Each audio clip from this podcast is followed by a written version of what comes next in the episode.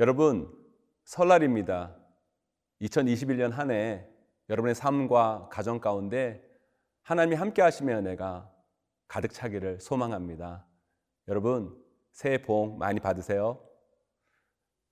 선생님이 똑같은 자리에서 똑같은 방법으로 한 반의 학생들에게 똑같은 지시사항을 전달해도 그 지시사항을 이행하는 학생의 모습은 다 다릅니다. 어떤 학생들은 그 선생님의 지시사항을 100% 이행하는가 하면 어떤 학생들은 선생님의 지시사항하고는 전혀 다른 행동을 할 수도 있습니다. 선생님은 똑같은 자리에서 똑같은 목소리와 톤으로 학생들에게 똑같은 말을 했는데 왜 학생들은 다른 행동을 하고 다른 결과를 만들어낼까요?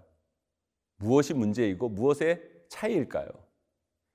그것은 바로 그 학생들이 선생님의 그 말을 어떤 마음으로, 어떤 태도로, 어떤 자세로 받았는가, 그것의 차이에 따라 달라질 것입니다.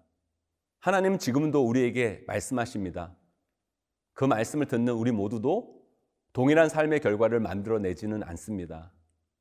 수많은 삶의 차이가 존재하게 됩니다. 그렇다면 여러분들은 그 말씀을 어떤 마음으로, 어떤 태도로, 어떤 자세로 듣고 계십니까? 그것이 바로 우리 삶의 차이를 만들어낼 것입니다. 오늘 우리에게 주시는 하나님의 말씀, 마태복음 13장 1절에서 17절 말씀입니다.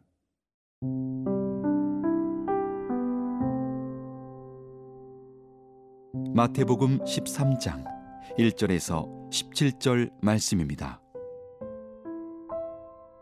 그날 예수께서 집에서 나가사 바닷가에 앉으심에 큰 무리가 그에게로 모여들거늘 예수께서 배에 올라가 앉으시고 온 무리는 해변에 서 있더니 예수께서 비유로 여러 가지를 그들에게 말씀하여 이르시되 씨를 뿌리는 자가 뿌리러 나가서 뿌릴새 더러는 길가에 떨어짐에 새들이 와서 먹어버렸고 더러는 흙이 얕은 돌밭에 떨어짐에 흙이 깊지 아니하므로 곧 싹이 나오나 해가 도는 후에 타서 뿌리가 없으므로 말랐고 더러는 가시떨기 위에 떨어짐에 가시가 자라서 기운을 막았고 더러는 좋은 땅에 떨어짐에 어떤 것은 백배 어떤 것은 육십 배 어떤 것은 삼십 배의 결실을 하였느니라.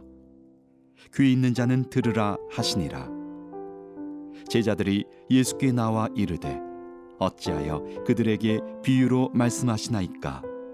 대답하여 이르시되 천국의 비밀을 아는 것이 너희에게는 허락되었으나 그들에게는 아니 되었나니 무릇 있는 자는 받아 넉넉하게 되되 없는 자는 그 있는 것도 빼앗기리라. 그러므로 내가 그들에게 비유로 말하는 것은 그들이 보아도 보지 못하며 들어도 듣지 못하며 깨닫지 못함이니라. 이사야의 예언이 그들에게 이루어졌으니 일렀을 너희가 듣기는 들어도 깨닫지 못할 것이요 보기는 보아도 알지 못하리라. 이 백성들의 마음이 완악하여져서 그 귀는 듣기에 둔하고 눈은 감았으니 이는 눈으로 보고 귀로 듣고 마음으로 깨달아 돌이켜 내게 고침을 받을까 두려워함이라 하였느니라.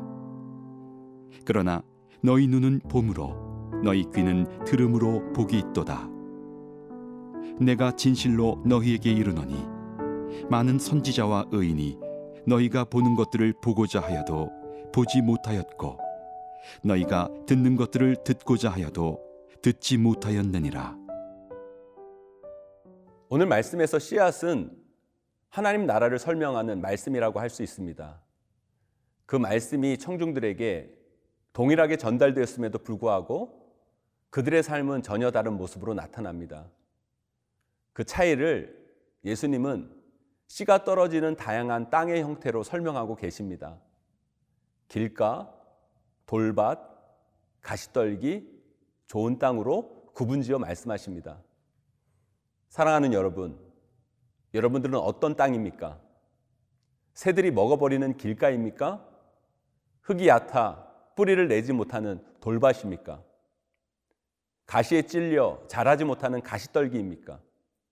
아니면 100배, 60배, 30배 결실을 맺는 좋은 밭입니까? 물론 우리 모두는 좋은 밭이 되어 말씀의 열매가 우리 삶에 주렁주렁 맺어가기를 바랍니다. 하지만 그 바램과 다르게 우리 삶에는 왜 하나님의 말씀을 통해 이루어지는 말씀의 열매가 잘 나타나지 않을까요? 저는 그 이유를 이렇게 말씀드리고 싶어요. 해보지 않아서 그렇다. 말씀대로 살아보지 않아서 그렇다. 열매는 씨가 심겨지고 자라야 맺어집니다.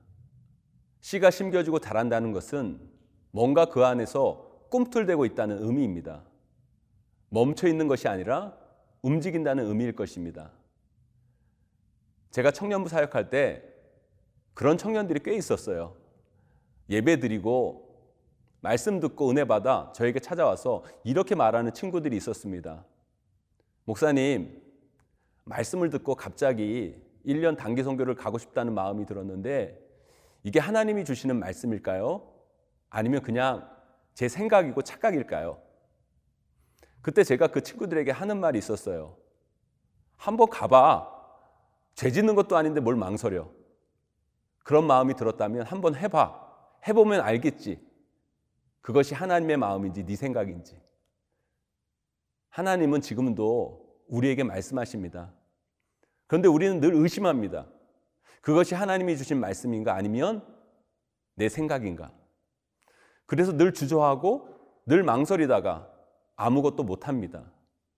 그러니까 아무 열매도 맺지 못하게 되는 거죠. 그래서 제가 말씀 듣고 자주 취하는 방법은 내 마음 가운데 은혜와 감동이 주어지면 성경이 명백하게 아니라고 하지 않는다면 일단 해보는 겁니다. 그렇게 하다 보면 하나님의 말씀은 우리 삶에 더 명확해지고 그것이 분명 하나님의 말씀이라면 우리가 생각지도 못한 놀라운 열매가 우리 삶에 반드시 나타나게 된다는 것입니다. 때로는 우리가 말씀을 읽고 듣다 보면 마음 가운데 누군가를 돕고 싶다는 마음이 생기기도 하고 뭔가에 도전해보고 싶다는 마음이 들기도 하고 뭔가 잘못된 행동이나 습관을 끊어야겠다는 생각이 들기도 합니다. 그때 여러분 주저하지 마시고 해보세요. 그때 받은 마음대로 살아보세요. 그러면 하나님의 말씀은 우리 삶에 더 선명해지고 그러면서 하나하나 하나님의 말씀을 분별할 수 있는 능력도 갖추게 되고 결국 그 도전을 통해 우리 삶 가운데 하나님의 말씀의 열매가 맺어지게 되는 것입니다.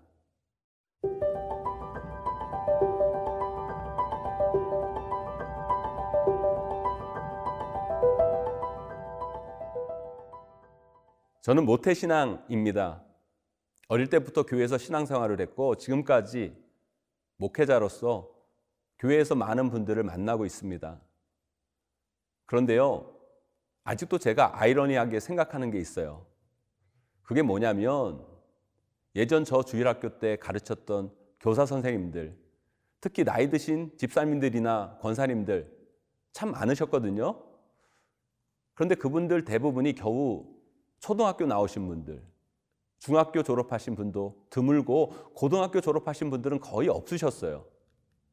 그런데요, 그분들이 어떻게 그렇게 성경의 많은 말씀들을 다 알고 외우고 또 우리에게 그 성경 말씀을 어떻게 그렇게 잘 가르치시고 설명할 수 있었는지 아직도 저는 참 그게 신기합니다.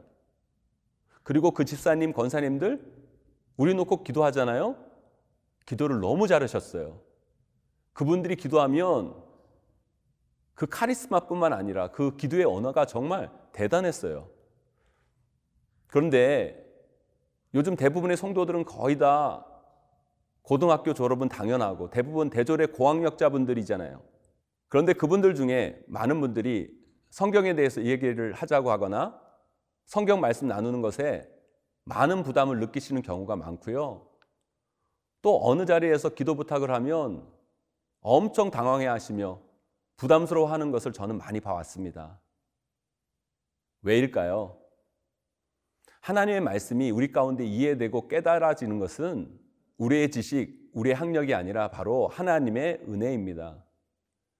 세상적으로 보면 많이 배우지 못한 분들도 하나님께서 말씀의 은혜를 주시면 도저히 인간이 상상할 수 없는 지혜와 지식을 소유하게 되고 그것을 담대히 전하는 역사를 보게 됩니다.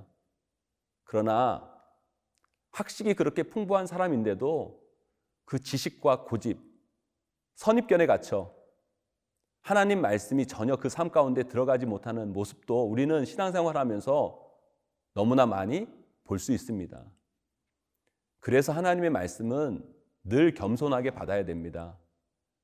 내 학력, 내 지식을 자랑하며 함부로 하나님의 말씀을 재단하고 판단하는 것이 아니라 하나님이 지금 나에게 무슨 말씀을 하시고자 하는가? 내가 어떻게 변하시기를 원하시는가? 내가 어떻게 살기를 원하시는가를 생각하면서 겸손함으로 하나님의 말씀을 받아야 합니다. 또한 우리는 하나님의 말씀을 읽고 들을 때 늘 기도해야 합니다. 하나님의 은혜가 우리 마음을 주장하고 우리 생각과 판단을 주관하셔서 그 말씀이 우리 가운데 잘 심겨져서 열매 맺도록 우리는 기도해야 합니다. 그래서 늘 말씀과 기도는 같이 가야 되는 겁니다. 말씀은 성령의 조명을 통해 깨달아지는 것입니다. 기도함을 통해 성령 하나님께서 우리의 심령을 주관하여 주시고 우리가 영의 눈을 떠서 하나님이 보여주고자 하는 것을 보며 성령님께 간구할 때 우리는 하나님의 말씀의 은혜를 받을 수 있습니다. 마음이 완악하면 아무리 크신 예수님이 오셔서 말씀을 해도 그 심령 가운데 하나님의 말씀은 심겨지지 않습니다. 예수님 당시 사람들이 그랬잖아요. 예수님이 말씀을 전하시는데도 그들은 그 말씀을 깨닫지도 못하고 오히려 예수님을 거부하고 예수님을 죽이잖아요. 그래서 우리는 기도해야 합니다. 우리의 완악한 마음을 성령 하나님께서 만져주시고 우리 마음 가운데 밝혀주셔서 하나님 말씀을 거부하는 것이 아니라 우리 심령 가운데 그 하나님의 말씀을 잘 심고 삶으로 열매 맺도록 우리는 기도할 수 있어야 합니다. 사랑하는 여러분, 하나님 말씀은 우리 삶의 길이요 빛입니다. 하나님 말씀을 잃어버린 인생은 길을 잃고 어둠 가운데 헤매는 인생이 될 수밖에 없습니다.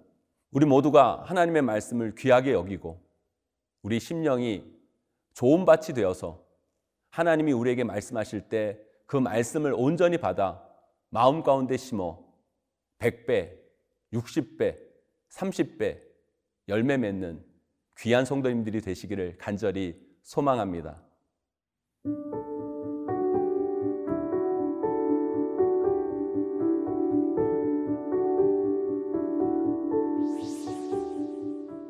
하나님, 하나님의 말씀을 들을 수 있는 영적인 귀를 열어 주시옵소서. 하나님 말씀을 온전히 받을 수 있는 마음의 좋은 밭을 우리에게 허락해 주시옵소서. 그래서 그 말씀이 우리 심령 심령 가운데 아름답게 심겨지고 그 심겨진 말씀의 씨가 풍성한 열매로 나타날 수 있도록 성령 하나님 우리를 인도하여 주시옵소서.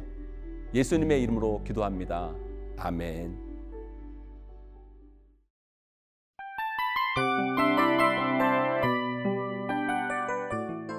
이 프로그램은 청취자 여러분의 소중한 후원으로 제작됩니다.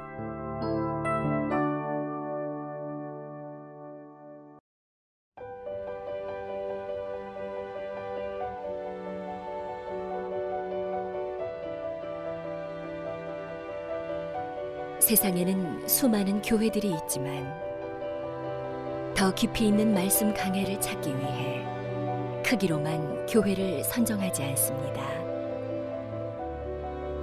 보다 좋은 영적 콘텐츠를 더 많이 나누기 위해 방송비를 받지 않습니다.